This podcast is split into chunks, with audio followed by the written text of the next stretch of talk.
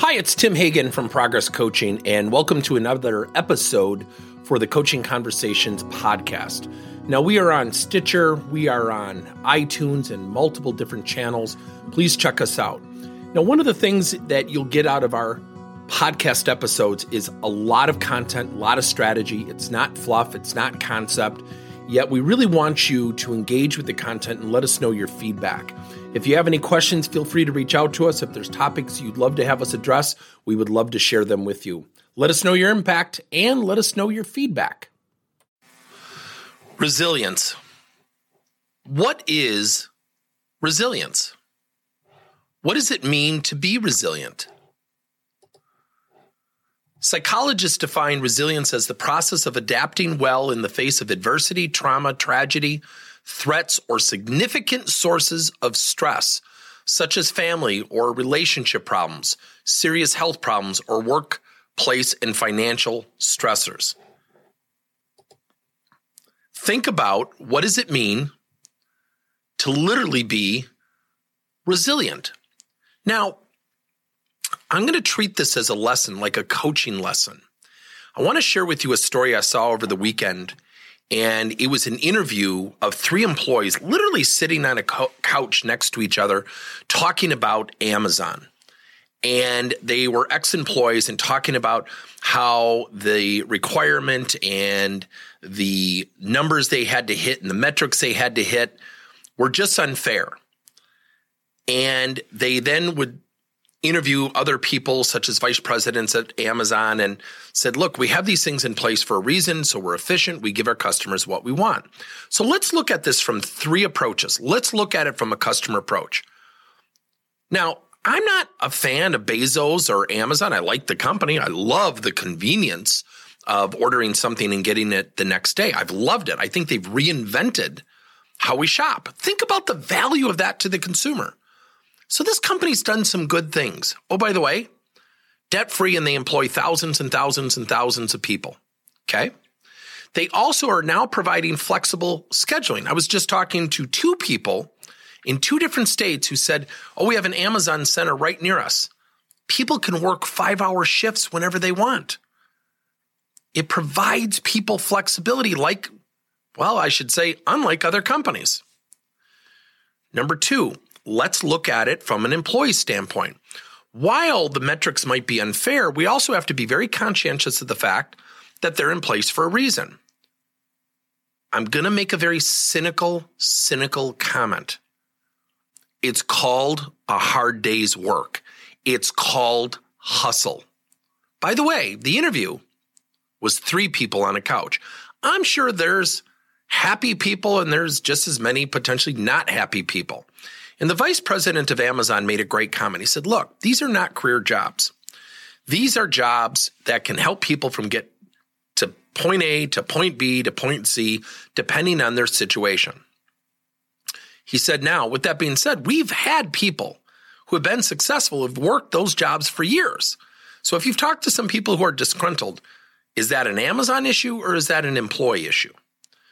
So we've looked at this from a consumer standpoint We've looked at it from an employee standpoint and a little bit from an employer standpoint, meaning Amazon, the company. Now, why do I share this? Resilience. Our industry seems to have gotten very caught up in the well being and the health of our employees, and they should. I am not suggesting that at all should change. What I'm suggesting is that we have to also be on equal footing.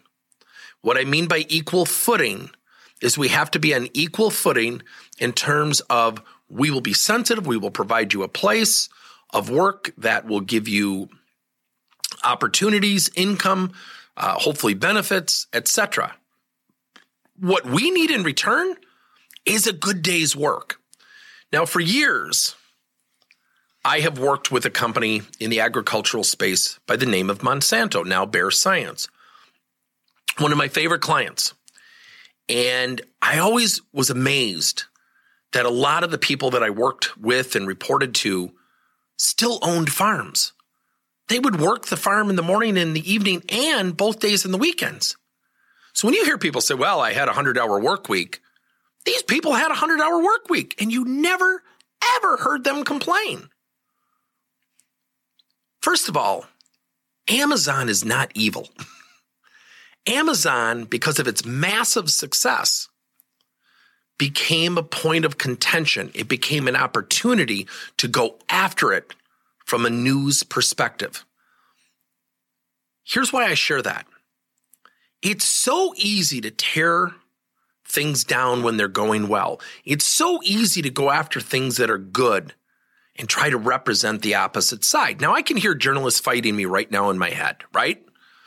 So then I would ask a journalist this why don't you go to a startup company who's near bankruptcy and really drill them on all the things they're doing wrong? It wouldn't be newsworthy. You know why?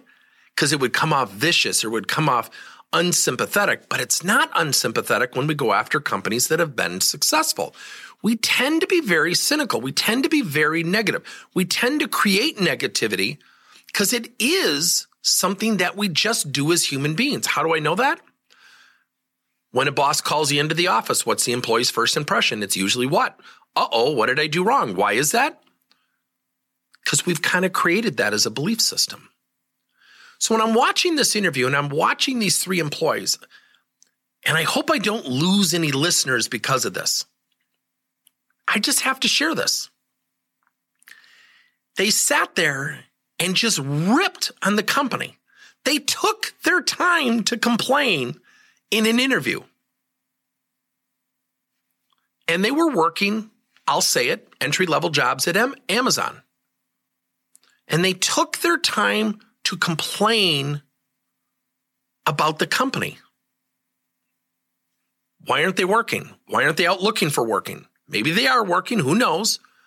Yet it became a news report because some people left a company that were disenchanted with its requirements. Great, move on.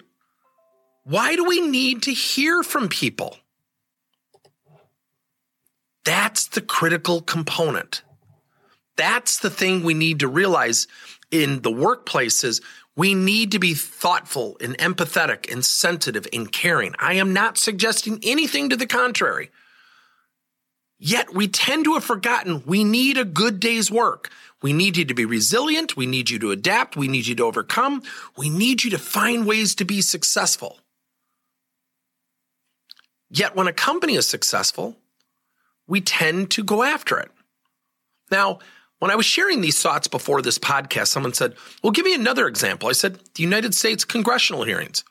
We have congressmen who cannot get our budget balanced, who cannot reduce our debt, are now going to go after companies who have billions of dollars working under government law in savings and supply jobs to thousands and thousands and thousands of employees. Congressmen are the best people to interview people from the private sector and what they're doing right or wrong? That just seems crazy. Amazon is not evil. Amazon has created opportunities. Will Amazon face different things because of its size and its success? Sure, it will. Does it need to be regulated because of its size? Probably. Yet, let's also appreciate the good things that they've done. Let me finish with this. I have a friend who got hit with some really tough times. He needed to find a job, and he said, You know, I went down to an Amazon fulfillment center and I ended up getting my way of scheduling my own hours. I worked five hours. And he said it allowed me to work for jobs, look for jobs in the morning, look for jobs in the afternoon. And he said it absolutely, absolutely fulfilled a gap in my life. And he did it for six months. And when he left, he said there were no hard feelings.